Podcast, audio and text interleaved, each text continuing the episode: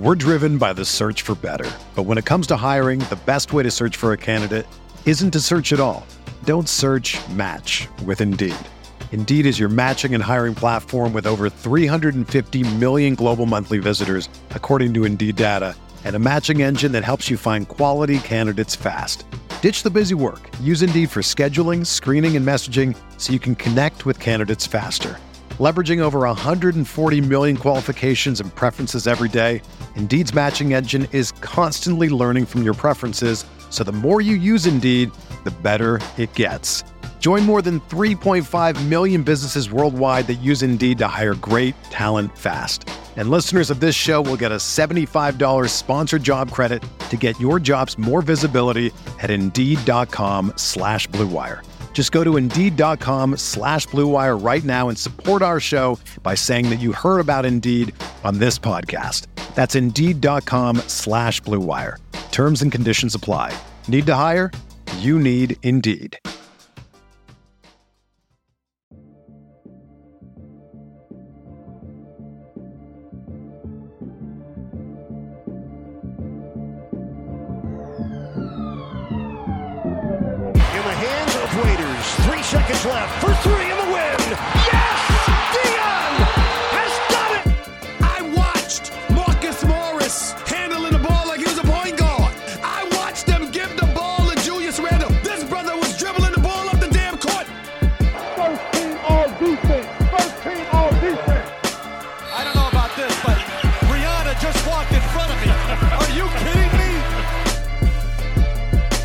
Welcome to a Tuesday edition of the RotoWire NBA podcast. Nick Whalen, Alex Barutha here with you.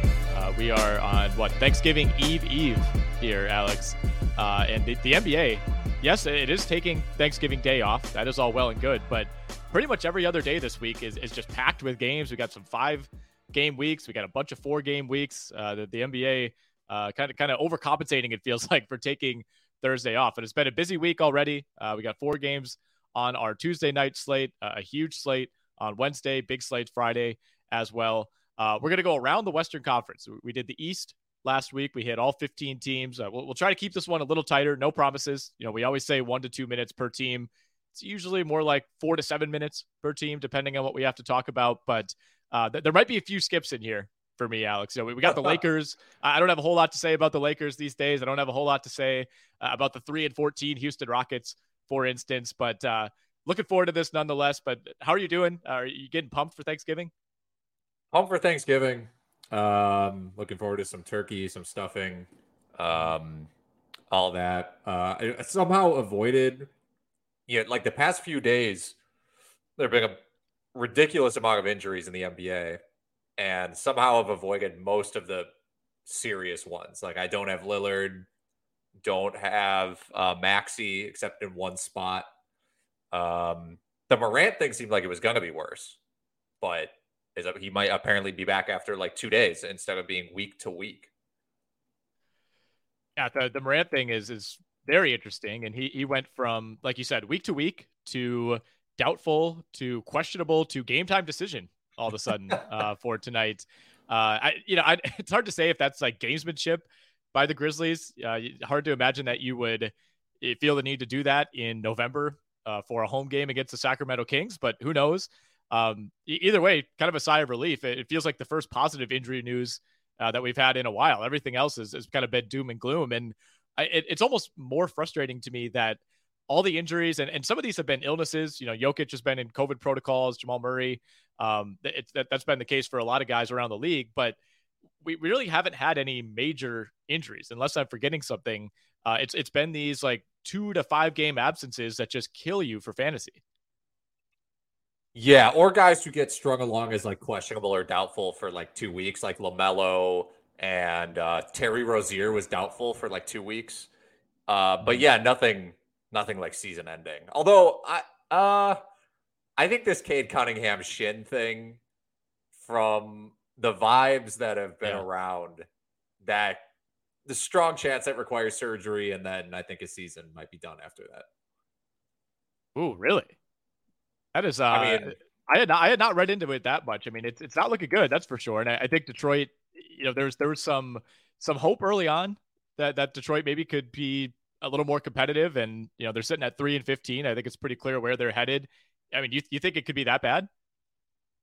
I think so. I mean, I think they they ruled him out indefinitely. I mean, he's got a stress fracture in his shin, mm-hmm. and they're kind of trying to decide between surgery and not. Um, I just I, I don't I don't know exactly what the timetable is on a like I don't even know what the recovery is for like a shin fracture, but it can't be short. Like even for example, we had um you know Zach Collins, right? He like broke his he broke his leg basically. He's going to be out like right. a month or two. So at the very least, Cade would be out like probably a month or two, let's say two months, even if this was fine. He didn't get surgery. And then if he gets surgery, that has to add another however many months. And pretty soon it's we're already into like March. And at that point, why are you bringing him back? Uh, yeah, you're right.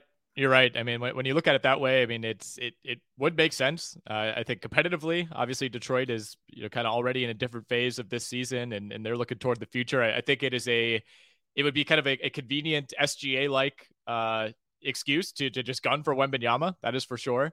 Um, but man, I mean, that, that would be a, a pretty disappointing outcome for Cade Cunningham, who currently has played in what 12 games this season. Uh, that that would not be ideal. We'll leave it at that. Um, but let's go. Let's go around the Western Conference here, and as we did with the East, we will start at the bottom. Uh, a lot of interesting things happening at the bottom of this conference, and of course, that brings us to the Houston Rockets, who are right on the Pistons' tail for that worst record in the NBA. They are three and fourteen. Are the Houston Rockets? They are off tonight. Uh, they will play their next game. When is it? Uh, I think they don't play till Friday. Friday. Uh, yeah. Man, this is about the path that I, I, think we thought the Rockets would be heading down. Uh, you know, I was very excited for for Jalen Green year two, and for the most part, he's been fine. You know, the numbers are are pretty much mirror images of, of last year, almost to a T. I mean, percentages are almost identical. Scoring's up a little bit, minutes are up a little bit, but on the whole, this has been a uh, uh, it's been a, a, slog, we'll say, for for the Houston Rockets. And um, yeah, I think Jabari Smith is is kind of the the storyline that I feel like I, I find myself following more than anything with this team. Yeah, Jabari, he had a he had a really nice night against the Warriors yeah. Uh, the other night. I don't know if that was like his best game of the season for sure. Um, it was had, it was in the top three for sure. Yeah, career high 22 points, 8 of 14. He's I, I want to say he's starting to round into form, but he had gone through a really cold stretch like late yep. October earlier this month where there was a seven game stretch where he shot 28% from the field. Obviously, he's not that bad but he he was shooting with confidence against the Warriors, just shooting straight over people who were shorter than, than him, which is pretty much what you expect. And so I think I think he'll have a stronger like I think he's a buy low. Let's put it yes. that way because I think he also has more defensive upside than he's shown. He has a you know he's he's racking up like one block a game right now in 30 minutes, but he's had a few two three block performances. Mm-hmm. Yeah, the the efficiency is puzzling to me because he he was extremely efficient at the college level. That was one of the big selling points uh, with Jabari Smith. But uh, to me, I, I, I don't really hold it against him necessarily. Like if you watch these games, um, you know, I mean, he's taking a ton of threes, like probably probably more threes than you would like. I mean, well over half of his field goal attempts on the season have come from beyond the arc. And to me, it's just you're playing with two extremely ball dominant guards. You're playing with a ball dominant big man in Sengun who can pass, yes, but is still uh, more of a score first guy at this point. And it, it, just feels like whenever he gets the ball, he feels like if I pass it, I'm not getting it back. So I have to put this ball up. And like you said, sometimes, you know, it leads to some impressive plays. Like he he's long, he's athletic, he can shoot over guys, but I also think he's he's settling for a lot of shots that he normally would not take because it feels like again, I, am not getting the ball back. Like I have to shoot it now, or that this is my only opportunity. So I, I do think that that that field goal percentage is going to come up. He's not going to shoot 33% on the year. I, I think the best thing for him would be Houston moving on from Kevin Porter at some point, which it doesn't look like they want to do. But I, I, just think like the type of player that Jabari Smith is, like he's not Banchero. He, he doesn't handle the ball like that. He doesn't attack like that. Um, you know, he he, he could kind of be a role player, but I, I just don't think he's a good fit uh, with the rest of this starting group right now. Yeah, I was when I was watching the Rockets Warriors game, I was watching the Rockets broadcast, and they were talking about how the team just makes so much more sense and is so much more coherent with Kevin Porter on the floor. And uh, I mean, I'm going to trust them. He's having a good season. but you know, I know a lot of people are kind of down on him. Uh, J- uh, Jabari Smith kind of reminds me of Rashard Lewis. I don't know if you if Yeah. you feel that comp Yeah, at I like all. that. Yeah, so I I mean Rashard Lewis, you know, ended up having a good career, but it's like he's he's sort of he was sort of just a you you kick it to him and he shoots like he's part of that Dwight Howard Oh, yeah. Orlando squad where he's jacking up seven threes a game, forty percent, you know, six boards, two and a half assists, could get some defensive stats because he's tall. So um I'm not that worried about him this year. I think he'll I think he'll have a relatively strong second half. I think so too, and I I don't think he's the type of guy that's going to have a like Jalen Green type of second half where all of a sudden he's giving you like 20 a night. Um, but I, I think yeah, the the efficiency will gradually tick up. I, I think he's just kind of had a little bit of a culture shock uh, coming from being the man at Auburn, where, where he did play with some some pretty ball dominant guards to to his credit, but. Um, I I think it's a tough adjustment playing alongside Green and Porter. Those are really, really difficult guys to mesh with. Uh, for fantasy purposes, by the way, Jabari Smith, 186th overall in per game nine cat value. So a buy low, but right now I, I just don't really know if, you could justify starting him. I, I think he's a hold though uh, in most leagues. The San Antonio Spurs, six and 12 at this juncture, uh, started to rest some guys on back to backs of late. That's not a huge surprise. Uh, you know, San Antonio was in that basket of teams that was pretty surprising early on. They, you know, with the Spurs, it's never surprising when they're competitive. Just they always find ways, but ultimately, I, I do think this is for sure a bottom three to four team in the Western Conference when all is said and done. I think so. I mean, their best player is who Devin Vassell.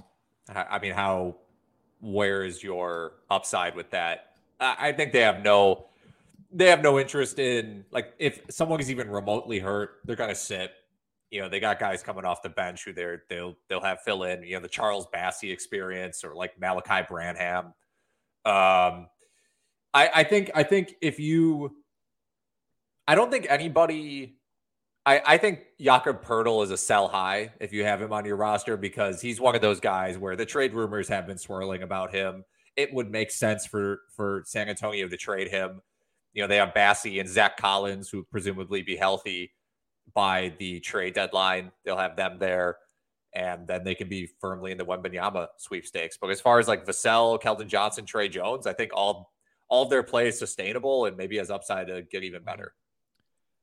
Yeah, I'm not too worried about th- that trio uh, as far as their viability. I, I think they can play those guys and still lose plenty of games. Like they're going to find a way to to veer into the Wembanyama sweepstakes tastefully, uh, whereas some other teams maybe will not. I'm terrified though, uh, as someone who has Poeltl in a couple leagues. Um, you know, it, kind of being the one to initiate a, a sell high deal is never fun. That's for sure. Um, you know, trying to time the market at the right time. But you know, hearing reports that like Boston, for example, is interested in Jakob Poeltl, that would not be good for his fantasy value because Robert Williams is coming back at some point, and you know he, he is by no means going to be locked into uh, some sort of 30 to 35 minute per night role like he is right now in San Antonio. So yeah, I'm with you. I, I would be shocked if Poeltl is on this roster long term. I, I think I, I'm gonna I'm gonna ride him out for at least another month. You know, I, I don't know that a trade happens imminently, but you know, come late January, come February, I, I think that's the time that you want to try to capitalize. The NBA is back. On behalf of Vivid Seats, let's get one thing clear. Nothing beats seeing your favorite team beat every other team live and in person to the sound of thousands of screaming fans. Vivid Seats believes that real fans deserve to be rewarded and that you deserve a ticketing platform that not only makes it easy to find great deals, but also rewards you all season long. Vivid Seats is the only ticketing company where you can earn rewards with every purchase. No one else has that. They even have a 100% buyer guarantee that your ticket will be as legit as your love for the game. Visit vividseats.com or download the app today and use our promo code ROTOWIRE for $10 off your first purchase of at least $100. Again, that promo code is ROTOWIRE, R O T O W I R E, for $10 off your first $100 ticket purchase. Download the app or visit vividseats.com today. Vivid Seats, experience it live. The LA Lakers. I, I joked about the Lakers in the intro. They're 5 and 10. They have won three games in a row. Uh, they will not have LeBron James back for tonight's game against the Phoenix Suns, who will be without Chris Paul. Uh, Suns, at last I saw, were like 10 point favorites in that game. I, I, I do think they probably take care of business, but Anthony Davis reminding us that he is, in fact, a good basketball player these last three games. Um, you know, through 15 games, I, I am feeling like I kind of missed the boat on Davis. You could get him at a discount. Everybody was down on him coming into this year. I, I don't want to be super negative, but I still feel like at some point that injury is coming. I have him on one team, and I do feel like that injury is coming. I, have been I've been kind of riding high. Um, I, I don't think I'm going to make a trade or anything uh, away from him, even though theoretically I probably should. You know, LeBron comes back, his usage is just going to go down. Maybe there's an injury late mm-hmm. in the season. Who knows if they continue to be bad? And um, yeah, I mean, there's the, their rotation is actually about to get a little more murky. Not that anybody really, besides like four guys on this team, has any sort of fantasy value, but you know, Dennis Schroeder and Thomas Bryant, they're playing. Like they they both got 23 minutes the other night. They're in the rotation. I know LA's kind of dealing with injuries, but that's something to monitor at least with them. Something new. Yeah, it, has been considerably less depressing over the last week. That's for sure. I, I, still think the Lakers are in a really tough spot. Uh, you know, I, I the Buddy Hield, Myles Turner trade rumors seem to be swirling like once a week. Um, you know, Russell Westbrook playing okay off the bench. I think that's been a, a decent move for them. But um, you know, even even looking at their like rotation minutes breakdown on the back end of our site, like it's I, I don't know what they're gonna do going forward. Like now with with Nunn healthy, Schroeder healthy, Lonnie Walker, Russell Westbrook, like they have just like a bunch of C plus guards on this team, and yeah. I, I, don't really know who the the odd man out is going to be. Like a, a trade is coming at some point. Uh, again, I don't know if they're going to go full on and you know completely overhaul this roster in the way that we've seen LeBron teams uh, do that on the fly in the past. Uh, you know, there there was reports last week that they're they're kind of you know wishing for for Bradley Beal to ask out and force his way to LA. Uh, good luck with that. You know, making that trade work. I have no idea uh, how that would even be possible. You know, you'd have to rope in a third team. You would think. Um, but it, it, does seem to me like the Lakers are playing just well enough. They're they're treading water here. That if they could continue to just play like even close to 500 basketball for the next month, I, I think they think that they're buying themselves some time for another trade to materialize that could actually change their season. I that's that's probably the only way they can think because otherwise you're sort of just re- reserved to being a bad team with LeBron James and Anthony Davis, and it's just like, what's the what is the point of that? Yeah, I don't know. Well, I, hey, you get to live in LA. I think for LeBron, right. that that is that is the point. Uh, I don't know, man. It, it's it's it's really strange. I, I, think again, LeBron scoring, you know, the the scoring record is still very much, I think, top of mind for him this season. Once he gets back, like he he at least that has that carrot to dangle in front of himself, uh, even if the Lakers are not a title contender. But I will say, and we we could say this in context with a lot of teams in the West, not that the Lakers are anywhere close to winning the Western Conference, but I think if you are LA and you're LeBron. I, you know the fact that there's not you know the Warriors aren't off to this 14 and one start or you know the Clippers aren't blowing teams out night to night, I, I think it's a little easier to say, hey, look, let's make a deal here because it does feel like the West is at least somewhat open for us. Yeah, I there are are there any elite teams in the West? The Suns? I I would still bet Golden State to win the West. I I am not convinced that you know that this is suddenly a, a, team that went from winning the title a few months ago to a sub 500 uh, operation. But no, I don't I don't think there's a truly quote unquote elite team. And yeah, the Suns have looked good, but I also think the Suns, the way that they exited the playoffs last year, I don't care what they do. They could go 82 and 0 in the regular season, and there's still going to be questions in the back of your mind. Like I, I, I don't think, I don't think other teams in the West really fear the Phoenix Suns, maybe in the way that they did two years ago. No, and I think you could make the argument that even like the Pelicans are about as intimidating as the Suns in a playoff series, or even the Mavericks. Well, uh, or, I mean, the Suns have no depth, and I, I think you know, I, I, I get, I don't, again, I don't think teams look at Chris Paul at this point and say, "Oh man, we got to face that guy," or Devin Booker or DeAndre Ayton. You know, I think, I think the Suns are kind of looked at as paper tigers now with the way that they uh, just, just completely folded last year against Dallas.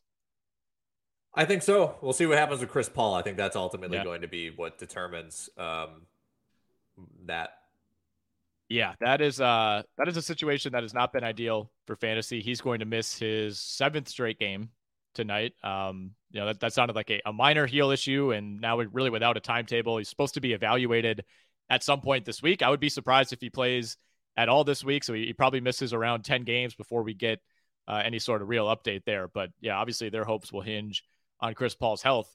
Uh, let's go back down. The OKC Thunder, seven and 10 are the Thunder right now. uh, again, uh, off to it feels like every year these last few where we we know this is a bad team. They get off to a decent start, uh, and then they kind of pull the rug out from under themselves and and do what they need to do for draft positioning.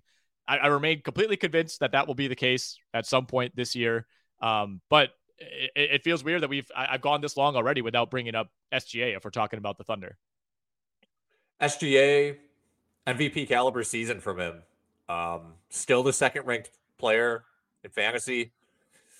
Just he's I mean he's at the top of the scouting report every single night for this Thunder team that is not bad.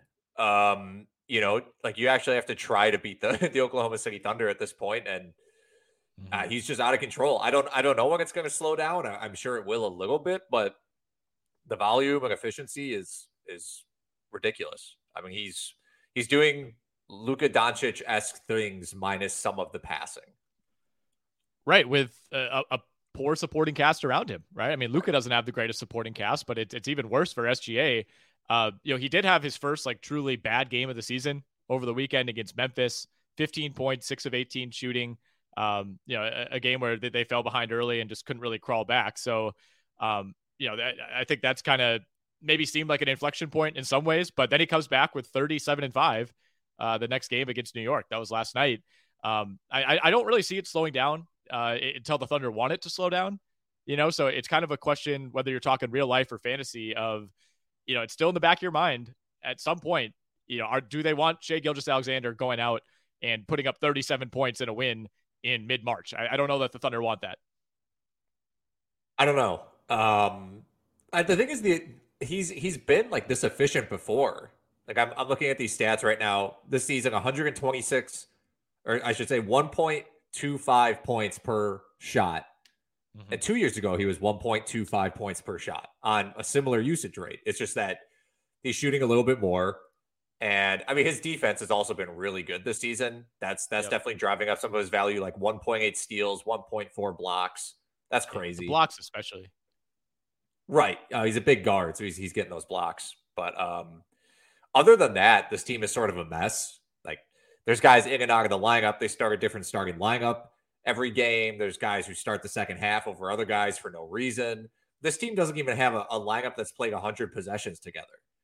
Mm-hmm. And you know, Josh Giddey, I think he's going to play a little bit better, but I don't, I don't think there's a ton there. And Poku is, you know, obviously like highly inconsistent. Um, Dort is who he is. Jalen Williams has been fun. Oh, yeah. And it's had some really nice performances, but it's just it there's that give and take of the inconsistency of the minutes is kind of still there, like when everyone's going to be healthy. Mm-hmm. So I I don't even know if you have to have them in like a 12 team league. Yeah, I mean, I I have Williams that I, have kind of been streaming him on and off in, in some leagues. I, I do think he's one of those guys that you're definitely going to want from February through the end of April. I think there's he's going to be a uh, a potential league winner type of guy at the end of the year. Right now, like you said, that rotation feels like it changes every single night. Uh, but SGA has eight more blocks than Bam Adebayo on the season, for what it's worth. Uh, as, as, someone who has Bam in a bunch of leagues, I'm loving that. Uh, and, and, Josh Giddey, one more note on him. His last five, 18 points, eight rebounds, seven assists, 51% from the field, 88% at the line. Not not taking a ton of free throws, but nonetheless, uh, still pretty good. The three point shot, though, uh, remains a, a, work in progress, to put it kindly. 26% last year. He's at 27.7% right now. He also doesn't get to the free throw line, which is always a concern of mine for I mean for any player, but for guards. Um, it's tough when you're just not putting enough pressure on the rim. Not not that he doesn't put any pressure on the rim, because obviously he's not shooting threes and he's scoring points, but um 1.7 free throw attempts per game over this past seven. It's just I, I just I, I I was hoping for a little more improvement in those parts of his game, which were very clear weaknesses, and they they haven't really been there quite yet. The Golden State Warriors, one of the first five teams that we are talking about on this podcast. They are eight and 10, uh, just got their doors completely blown off uh, last night by the Pelicans. They, of course, held out pretty much all of their regulars in that game. This was not the first time that we've seen Golden State do that this season.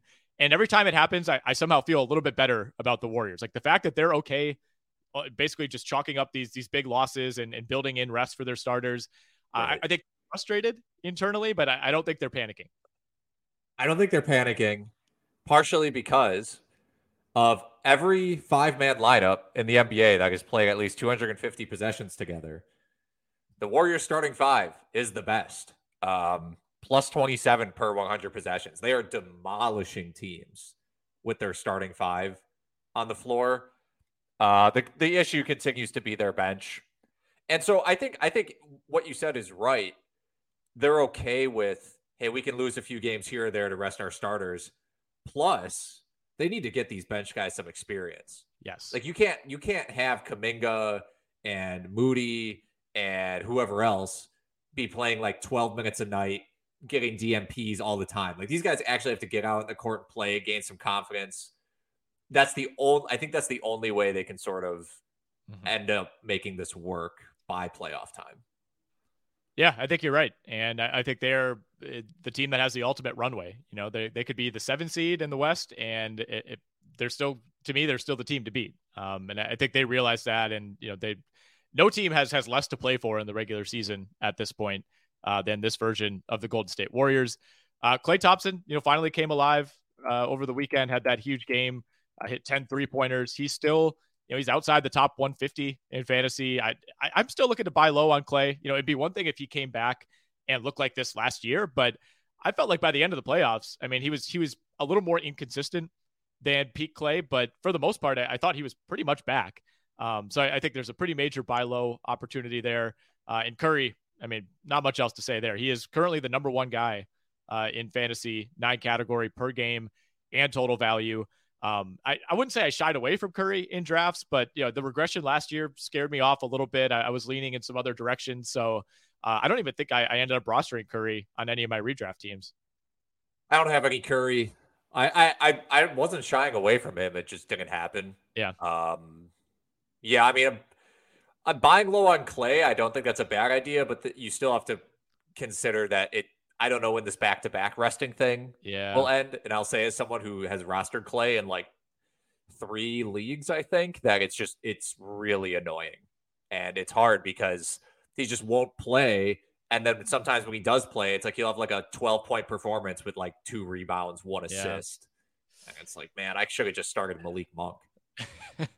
yeah, the the non-shooting stats have basically completely dried up with Klay. That that's frustrating. And you know, I mean, at, at this point, he's dug himself such a hole field goal percentage wise that yeah, it'll improve, but you know, it's still probably going to be quite a bit lower uh, than what you'd like. I mean, he's he's comfortably in the 30s right now. Uh, this brings us to the Minnesota Timberwolves. We are now uh, over 500. Timberwolves are nine and eight, uh, still pretty far down the Western Conference standings, but uh, they went through a pretty rough stretch earlier this month. Uh, at one point, they lost six out of seven, but they have now won four in a row. Uh, most most recently, taking down the shorthanded Miami Heat last night. Eh, really weird team if, you, if you're just looking at box scores for fantasy. Like any given night, you, you can see anything. Like Rudy Gobert, uh, you know, sometimes he'll have like the 12 point, 20 rebound game. He had a few of those early on. Lately, it's been more like two points, eight rebounds, one block, and like weird minute totals. One night it's Anthony Edwards going off. The next night it's Karl-Anthony Towns. I I remain kind of baffled by what this team is. I'm also baffled. I think they're still really they're very much in the process of figuring it out. I don't necessarily hate any of these guys as a buy low opportunity because I think it's just so chaotic right now that most of these guys actually have more upside than they've shown. Although mm-hmm. Towns has been picking it up a little bit lately, actually. He's like 16th and uh yeah in eight cat now, which is all right. Um deep leagues, Kyle Anderson's actually been a little sneaky. But I uh the the you know Jacob McDaniels has been fine. Like you said, it's just any given night, someone can just completely have a terrible game. Like someone could score a you know Towns uh, two nights ago against Philly, twelve points. Before that, he had an eleven point game against Phoenix. Um, obviously, D'Angelo Russell is super inconsistent. So, um, you know, three points, four points, nine points. You look at his box scores. It's I I don't know. I you got to kind of wait it out. Yeah, Gobert's been a major disappointment for me. I mean, early on, uh, he was killing it. He's still a top 40 guy, so it hasn't been disastrous, but he has the same number of blocks as SGA on the year. He's played one fewer game. So, yeah, I don't I don't want to pump up SGA too much, but that is uh that is not good. You know, you're drafted Rudy Gobert for the blocks and the volume rebounds, and both of those have, have kind of come and gone on a nightly basis. Uh D'Angelo Russell, not a good player uh, shooting like 40% on the year. He's just, he's not good. I, I, think they need to I wouldn't even say upgrade that spot. I, I, they just need somebody else in there. I think I think Russell is like a horrible fit with the other guys that you have in that starting five. Um, and the other only other note I have, Anthony Edwards, currently 62 spots lower than his ADP in nine cat leagues. He is the 82nd ranked player through 17 games. Uh, interestingly, you, you, mentioned I wanted to look at the on-off court numbers with Russell when you mentioned that you you think they should maybe just they got to do something else there.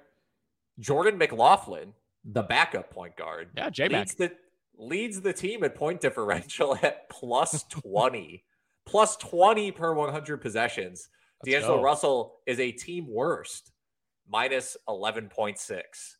Um, Gobert is not too far behind at minus eleven, uh, minus ten point nine. So. Hmm. Well, that uh, that definitely verifies the eye test. Uh, I'll tell you that. yeah, uh, yes, it does.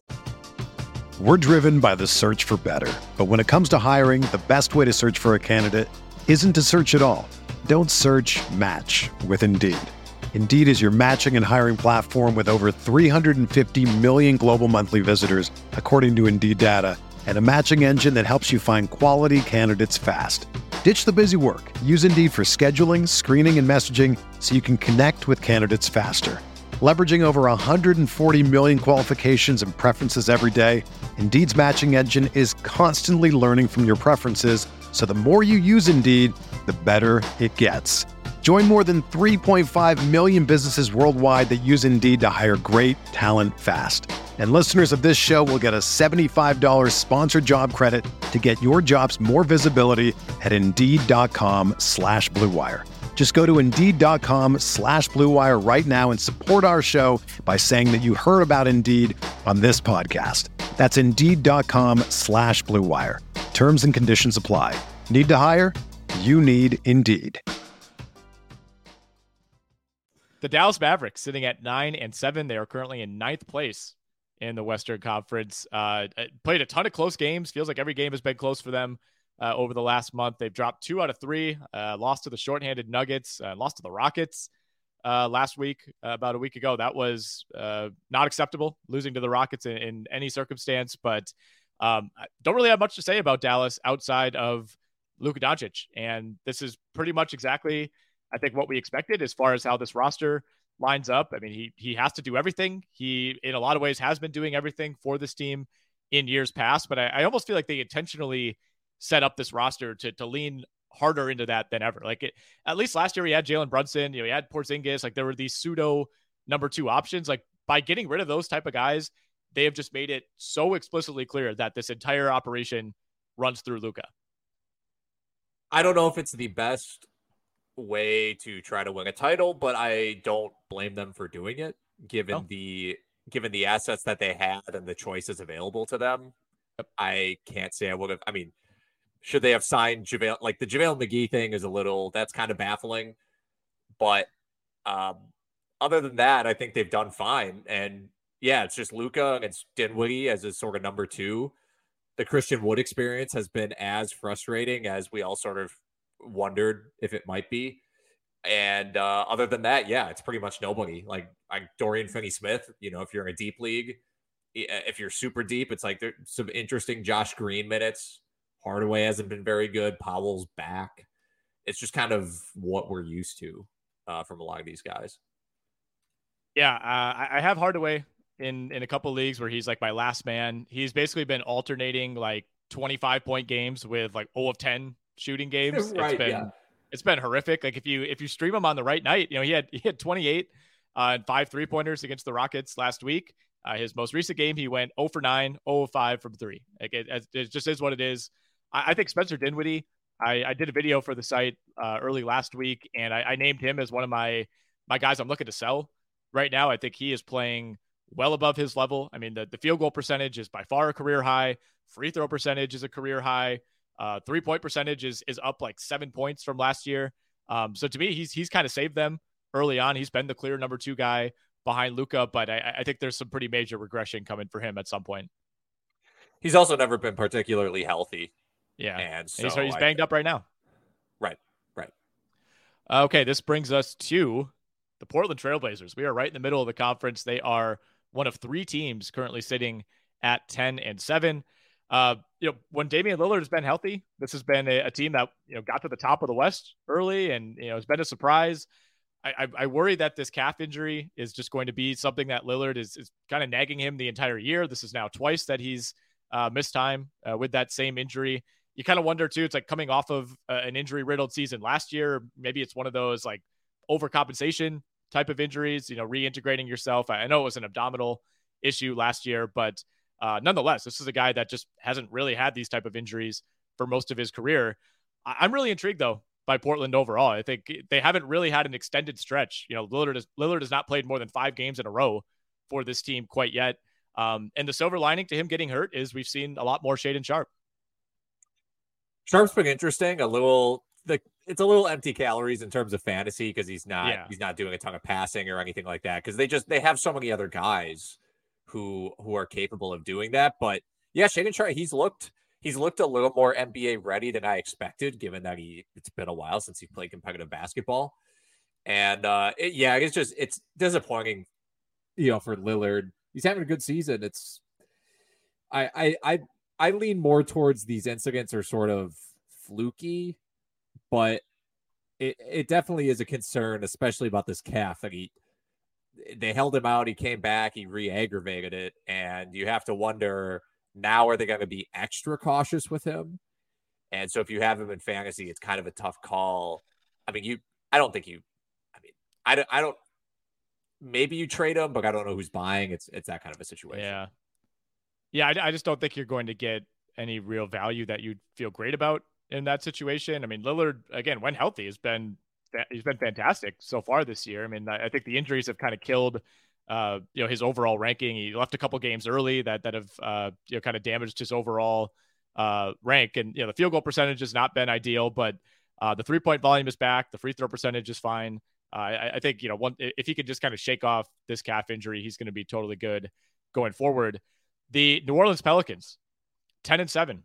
Uh, they are to me, like you like you alluded to early on, like kind of hanging around the fringes of contention. I, I, I did not take them seriously as a true title contender this season, and I, I still don't know if I'm quite ready to go there. I, I, think when push comes to shove in a playoff series, that that's a pretty tough team uh, to envision getting all the way through the West. But in terms of pure talent, um, you know, with teams like the Clippers dealing with injuries and the Warriors struggling, like I, I don't know, I, I've, I've had kind of had to force myself to reevaluate uh, where the Pelicans come in in this hierarchy. And as of right now, 28 to 1 to win the NBA title. They have lower odds than the Heat. I, uh, yeah, I don't, they actually have the, uh, that, I think this is right. The best point differential in the NBA, excluding garbage time. I think mm. that's right. Um, they are, uh, yeah, I mean, but even Zion hasn't even looked particularly great. Nope. He's coming off a bad game last night. Right. It's just this team is this team is deep full of players who it sounds ridiculous. They're deep full of players who try and have very um like they have skill sets that sort of play off of each other and a lot of different types of players. Like when they need that defensive intensity, they can bring in Alvarado. When they need sort of a floor spacing athletic five instead of Valanciunas, they can bring in Nance. They need more defense. They have Herb Jones. They need more three point shooting. They can bring in Trey Murphy. Um, Naji Marshall has given them some actually pretty decent minutes. Um, if they want to lose the game, they can put in Devonte Graham. I I think uh, I I just like this team a lot. They just have so many yeah. different options to to run their team. I think, and I think they still have stuff to figure out. Like I think they still have to figure out better how to use Zion and how to make all this stuff mesh. But even it being so clunky uh, at times that it's working, I they have a lot of upside it doesn't feel to me like they've played well at all, and they are third in net rating. They're top six in both offense and defense. Uh, I'm, I'm with you on all that, and and like you said, Zion hasn't been that good. You know, he he, he kind of it feels like every night he, he gives you a 26, four and four, uh, but like defensively hasn't really developed at all. Uh, you know, the free throw shooting comes and goes. He's still hanging around 70% there. Uh, like for fantasy purposes, he is literally the exact same guy as two years ago. So if you took him like 28th overall in your draft, you're probably not thrilled because I don't really think there's a, a ton of like in season upside there. He's currently outside of the top 100 right now uh, in per game nine cat value. He is a high turnover player for a forward. Uh, he doesn't add any value from three. He doesn't block shots, and then the free throw percentage on high volume uh, is is obviously a killer there. I mean, in points leagues, whatever you love him. Um, but yeah, it, it feels like he's kind of the sleeping giant. Where if they, if eventually they could find a way to unlock Duke Zion, uh, this team becomes extremely dangerous. He, uh, him and Larry Nance are dangerously close in fantasy value, actually. Yeah. Um, well, yeah, that I, says more about Larry Nance, who's been awesome the last couple weeks. That's true. Yeah, he's Zion. Yeah, Zion is one of these guys who, I mean, he's just he's so locked into those numbers. Like Zion is just locked into 22 and 6 every night with a few assists. But you're right. Yeah. They're just they need to find a way to sort of uh get him to take the next step and fully utilize him. Zion's ability to not have like a monster game every now and then is actually impressive. Like the consistency with which he sits in like the 25 to 29 point range. Like, wh- how has he not had like a 51 point game where he just, you know, he's like 17 of 20 from the field, just, you know, layup after layup? I, I, it's, it's actually crazy to be like, he's playing a ton of minutes. Yeah. His career high is 39. He hasn't scored more than 29 in a game this season. Also, doesn't have more than 12 rebounds in a game this season. He's kind of a, you're right. It's just the weird yeah, it's really it weird. weird. I, I don't get like, and it, I, I don't know. Like, I don't know if he's not assertive enough. I mean, he, like you said, there are a ton of options on this team. It's not like they're just running everything through him. And it does feel like half of his buckets still come on like hustle points. Yeah, he, he just kind of sleepwalks his way to 20 points every night. But yeah, over half of his games this year, he's had between 25 and 29 points. Like where I, there, there just needs to be a little more variance there. Um, even even like I like to see even more bad games. Like just it's just been so average across the board. Like go up and down a little bit, dude. Uh, all right, the Memphis Grizzlies, another 10 and 7 team. Um, they've been really up and down. I mean, the defense was like horrific to begin the year. Uh, they, they've got that somewhat turned around. They're still a bottom 10 defense, but they were last in the league for a while. Uh, offensively, this team gets up and down, top 10 offense. Uh, right in the middle of the pack, though, in terms of net rating. They did just get Jaren Jackson back. Uh, like we said, it looks like Ja Morant has dodged a serious injury. But uh, to me, I mean, missing Desmond Bane, that's huge. That is huge. He's he's been out a week. Uh, will likely miss at least one more week.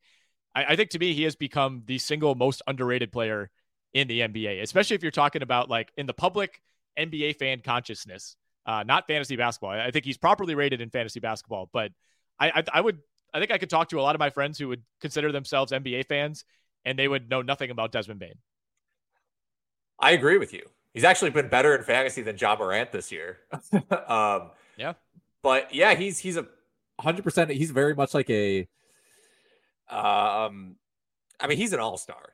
He does. He deserves to be an all star this year. Just like has taken his game to a different level.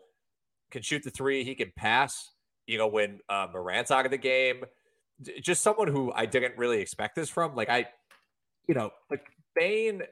I, his rookie year was pretty like nothing, right? As far as I remember. Yeah, like nine uh, points a game. Yeah, I mean, decent based on where he was drafted, but yeah, not nothing that implied that he'd be averaging 25 a game two years later. Right. And Like it spiked last year when Dillon Brooks missed a season, and now it's just um it's been cooking. He's he's awesome, and the free throw attempts are up. That's a huge thing for me, as I always point out. Like he's up to five free throws a game. That's he's he's doubled his free throw rate from last year. So yeah, he's he's awesome. What is the ultimate upside for Bane? Not talking fantasy, but like in terms of player archetype. You know, I, I think developmentally, it's kind of similar to Khris Middleton. You know, another guy who right. good college player, didn't really come into the NBA with with much in terms of expectations. And then pretty early on, you know, it was clear that that the Bucks had a hit after they traded for him. I almost feel like I you know, I, I think Bane maybe has like slightly more upside than Khris Middleton. Like I don't remember Middleton ripping off like I mean Bane has four 30 point games already this year. Um, I, I don't remember Middleton having quite that high of upside this early. But then again, I also don't see Bane ever being considered like a top 15 to 20 player in the league. Uh, yeah, I don't know. Like, I, I agree that developmentally, it, it sort of looks the same as Middleton in the sense of, you know, lower pick who's now the number two on a team with like a superstar on it.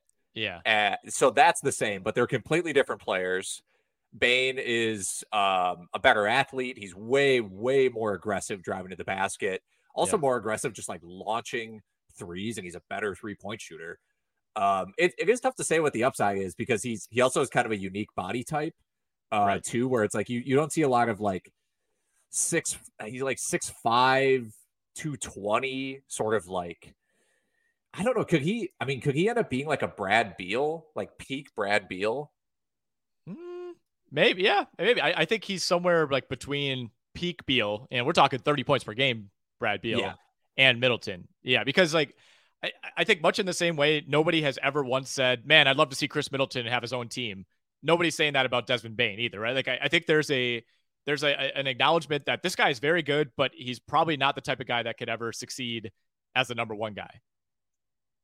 Yeah, I mean, I, I think I, I think Desmond Bane would be more successful with his own team than than Khris Middleton. But I, yeah, I, I, I don't think saying. either of those teams are, are threatening to make the finals. No, I guess is no, what I'm no. saying. I mean, but no, I think I think yeah, Beal is, is actually a pretty decent comp. But I, I, you think of Bane as kind of more of this like he's he's just like a burly guy. Like it's kind of hard to picture Desmond Bane. Like I, I don't like when you think of Brad Beal, you know, you're like, okay, you could, you could picture some like signature plays that Brad Beal has had. With Bane, it's just a like a brutally effective 25 points per game. Like he's not breaking guys' ankles, he's not dunking all over you. Like he just he just gets it done. Um, but yeah, I think Beal is a pretty good one. I'm scrolling through guys who have made like third team All NBA over the last decade to see if anybody stands out. I, I think he can his, become Joe like a Joe Johnson caliber player.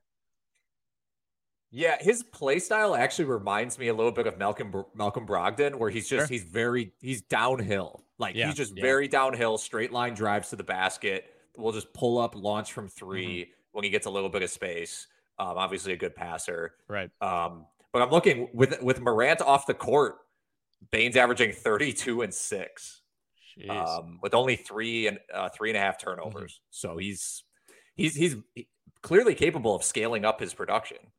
All right, here's my my upside comp. I, th- I think I got it. This okay. guy could not be could not be less similar as an actual player, but I, I, think in terms of impact and like career trajectory, I could see this. DeMar DeRozan. Oh, okay. All right.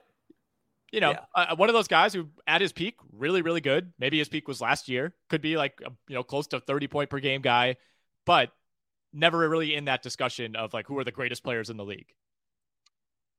I think that makes sense. I, I like that. All right, we got to move on. We got five teams left. The top five teams in the Western Conference. Of course, we begin with the Sacramento Kings, who are nine and six. The the light is beaming from the arena in Sacramento. Six straight wins for the Kings. I, I, this is probably their highest regular season point in like at least ten years, right? I mean, I they haven't had a six game winning streak. Uh, I think I read in like over a decade. Um, I mean, this is a team that seems to have finally kind of put together a roster that makes sense. Not something you could say uh, about a lot of Kings teams in the past. Still very, very skittish uh, about buying in on this team as anything more than, you know, kind of a, a back end potential playoff team, maybe the seven or the eight seed in the West. But uh, basketball is fun in Sacramento for the first time in a very, very long time. Remain extremely concerned about their defense. Yes. Which is 28th, although their offense is second, which is why Mm-hmm. They're they're making this work. However, um, yeah, Fox looks really good. Hot take: He's not going to keep shooting fifty six percent from the field. Yeah. I'm not. I'm also not sure he's a fifty or eighty five percent free throw shooter. Uh, I I would say that's actually more likely to stick than the field goals, but uh, the the fit between him and Sabonis is working. They're really getting everything, absolutely everything they can out of Kevin Huerter, which I love. They realize like hey, we have like this guy is actually an elite three point shooter. Let's just have him run off screens like he is an elite three point shooter and just jack up shots and see what happens. It's been going really well. And they haven't even gotten like I guess if you're if you're hoping for like what makes this sustainable, like I'm I'm bringing them down a little bit with the De'Aaron Fox thing, but Keegan Murray hasn't played particularly well. And um you know, I, I do have some like Davion Mitchell maybe gets it going a little bit, although it's tough because he's behind Fox, but I'm interested. I'm definitely interested, and they might they if they can if they can get their defense to like only slightly below average bad, then um I'll they could be frisky, and they're they're frisky right now. Oh, they're definitely frisky. I mean, if you're a top two offense in the NBA, you're you're inherently frisky, especially if your jersey says Kings on it. Uh, Huerter is who I wanted to highlight. I mean, he's beating his ADP by like 80 spots right now. Uh, he was like borderline undrafted in a lot of leagues. I think there was some uncertainty about where he would slot in in Sacramento. He has been unbelievable. I mean, almost four made threes per game, 50% from three on the year. Again, that number will inevitably regress, but you know, we're, we're almost 20 games into the year. So I, I think he's going to have a pretty good chance, you would think, to hang over 40% on the season. So he's looking like one of the biggest steals. Uh, I mean, Malik Monk is starting to heat up. Uh, and I'm glad you mentioned Keegan Murray, who has not even played that well for them. And I, I think he's going for sure going to continue to improve as the year goes along. I think he's made Harrison Barnes pretty expendable for that roster. The LA Clippers, 11 and 7. Kawhi kind of back in the mix. Uh, we'll see. Feels like that's just going to be game to game the entire year. Uh, the, the games that he has played this season, he has yet to play more than 25 minutes in any game. I uh, just played 23 against Utah last night, had eight points, five assists. So uh, I'm getting what I paid for in steak. yes, uh, I think you will end up paying for a steak. I I think, uh, and Paul George is hurt. Like Paul yeah. George strained his hamstring after what they thought was like a knee injury. You don't really know what happened there. This is just a really difficult team to talk about. They're they're as sort of mythical as the LA Lakers in the sense of it, it's a little bit different, but how do you even have a discussion about a team that like Kawhi, eh, like we can be like, oh yeah, John Wall's having a nice you know season. Zubac, like it's basically like Zubac and Marcus Morris are like the standout players from this team right now. If you're if you're in fantasy, yeah. Wait, I don't know. Yeah, at a loss for words. I, I, I literally am. I don't know what to say about the LA Clippers. They're just they're so yeah. bizarre. They're just no one's healthy. incomplete. Inc- uh, very much like incomplete. Like it's just ungradable team. And the fact that they're 11 and 7, honestly, Ty Lue has is doing it again. They started off so badly too. Um, they've been rattling off wins this month. I think they only have three losses this month. Um, don't know how they're doing that, but um, they're just really well coached. That's why I can say. Yeah, they really are. Uh, they're they're just going to hang around. I think they have the luxury of just kind of doing this with Kawhi for as long as they need to. It's going to be horrendous for fantasy. It's already been terrible. I, I don't see that really improving. Um, uh, what would you set the over under for number of games that Kawhi Leonard plays at least 30 minutes this regular season? Oh my god. Um uh 12 and a half. I'm going way under. I was I was gonna say like seven and a half. I, I don't 12 and a half. Like, dude, if that happens, I might win the steak league. That's true. That's true. I I don't know what I was thinking. I too no. optimistic, I guess. No, no, no, no, no. Yeah, it's it's it's not looking good. I'm just kind of I'm trying to go like full negativity mode on that one. Zero expectations. Um, and still he's available. So if you want to trade for him, please, please, okay. I implore you to let me know. All right, three more teams. We'll, we'll burn through these. Denver, ten and six. To me, kind of an incomplete as well. Uh, we we chatted a couple weeks ago about Jokic being underwhelming for fantasy. He's still just like a lock to finish in the top seven at this point, but numbers haven't really been there. And you know now he's he's been down with COVID for a handful of games. So is Jamal Murray. Aaron Gordon's been hurt as well. Uh, Bones Hyland's been banged up. Jeff Green has been banged up. Like it's, I don't, I don't know what to say about the Nuggets at this point. They're really hurt right now. I will say I, uh, I'm really enjoying the Bones Hyland experience. Uh, yeah. Some of the some of the most street ball esque highlights we've seen in a long time from a player. Uh, 32% usage out of Bones Hyland this season, averaging like 26 and six per 36 minutes. I think he, I, you know, I think he has to be rostered in 12 team fantasy leagues, honestly, because even when everyone's healthy, he's going to come in and just go nuts for 20 minutes or 19 minutes or yeah. whatever it is. And then when you're on a four game week, that's an automatic start.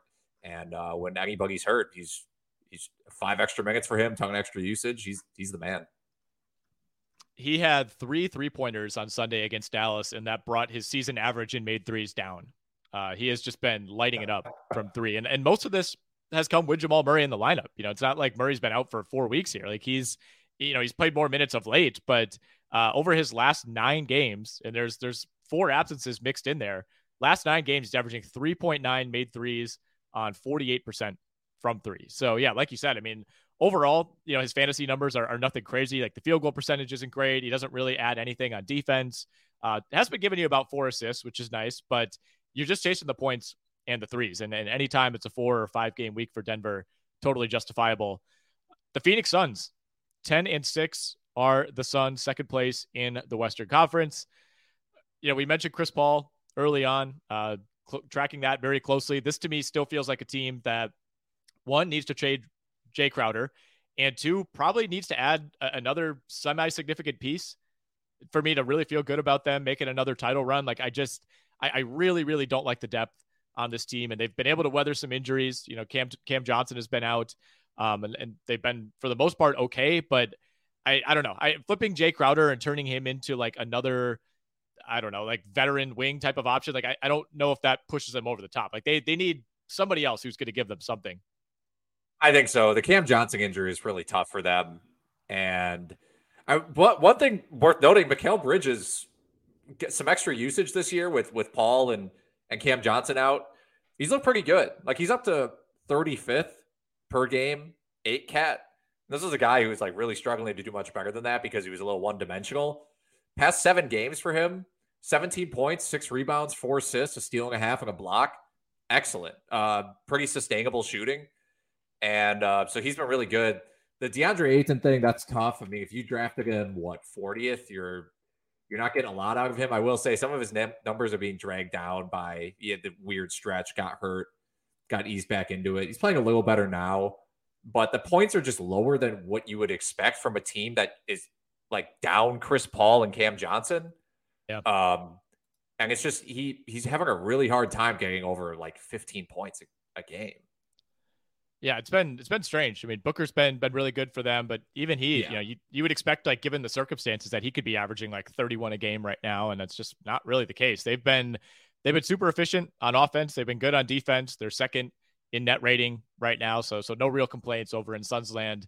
Uh, this brings us to the top of the Western Conference, and the one team we have not mentioned, the 12 and seven Utah Jazz, who uh, uh, had a much bigger cushion last time we talked about them. They have now lost four of their last six. Yeah, um, a little regression uh, certainly coming for the Jazz. Um, don't think it's the uh, don't think it's the Rudy Gay injury. Although they they uh, they did lose Mike Conley, and that his injury is still a little. You know, it sounds like he maybe he's back within the next couple weeks, but um, you know, as much as like we've sort of said that Mike Conley maybe his best. I mean, his best days are behind him, obviously, but um, he's been pretty good for them. And so losing him matters partially because Collin Sexton has not been good for them. And um, so you sort of lose your anchor at point guard. And I wouldn't be surprised if this sort of triggers a bit of a slide for them. I think, you know, Clarkson and Malik Beasley, some of those guys will pick it up, but um, maybe this sort of starts the regression to the mean a little bit. Although I still think they're they're a good team that's well coached. Yeah, for sure. I think they've already proven that. And regardless of what happens going forward, um, I, I feel like they're going to be cruising off of this start no matter what. Like it's already been a successful season for the Jazz. They've had their fun, and I, I think they can now comfortably, uh, slowly but surely, like chip away at this lead in the Western Conference. And like when we do this a month from now, I think we'll be talking about the Jazz right in the middle. You know, we'll, we'll be like, oh, the seven seed Utah Jazz, who have very quietly lost 11 of their last 18, you know, and eventually they're, they're just going to keep that up. Like, I don't know if we're going to see a like process Sixers like Avalanche where they lose 18 games in a row. Um, right. Because I, I don't really think this team has that in them. But like you said, the Conley injury is big. That they, they were due for just, just some overall regression, and there's still the specter hanging over this team of how many of these guys are still on the roster after the deadline. It's a fair question, and I I really don't know how you handle it. I think it's a little case by case in terms of who you have on your roster. For example, if I have Markkanen, I'm a little worried, but if he gets tra- he's playing so well right now and he's proving so much that he can be a legitimate go-to option that if he got traded somewhere, I wouldn't be worried. Like I don't think he's going to get traded somewhere and start playing like 25 minutes a game or 23 minutes a game or something like that. Like maybe he plays 29 or 30 and his usage goes down a little bit, but I don't think he's getting, I don't think his value is getting like tanked. Um, I think there are other guys who have a bigger risk of that, like Jordan Clarkson, for example, who's averaging yeah. 19 points, four and a half assists. I'd be more worried that he gets dealt somewhere, starts playing 23 minutes a game. And he's still going to shoot a ton and, and, use a bunch of, you know, possessions because that's who he is. But um, I'm more worried about a guy like him or Mike Conley, is there anyone on this roster who you feel like the opposite about? Like if and when they trade some of those guys, are, are you earmarking like Nickeil Alexander Walker for your starting lineups in, in March? Alexander Walker is getting DNPs. Yeah, that worries me. Sexton also just is not it's not happening for him. I, I just don't think he's within this offense. He's just not a point guard. So his assist upside's not going to be there. I again, I haven't like been that impressed with. I mean, Horton Tucker's had his moments. You know, you look at his box score, it's like, you know, he's got uh, five rebounds. He had a ten assist game, and then it's like zero assists. And yeah. um, so maybe it's, and who knows if Beasley's still going to be there. I mean, Beasley has upside because he jacks threes, but Vanderbilt's got not getting more usage. So uh, maybe it's Kessler. You know, I think if you're like, if you're like, I want to stash a couple guys, stash Kessler, maybe Talen Horton Tucker. I would consider Beasley, but I also feel like he's a guy, a candidate, to, candidate to get traded. Yeah, Beasley's been on fire of late. I think he's benefited from some of those injuries. I, you know, I picked him up in one league, and of course, he had six points on two of eleven last night against the Clippers. like you could kind of see that that coming. Um, but I mean, he had an eight game run where he was averaging 18 points and four and a half threes.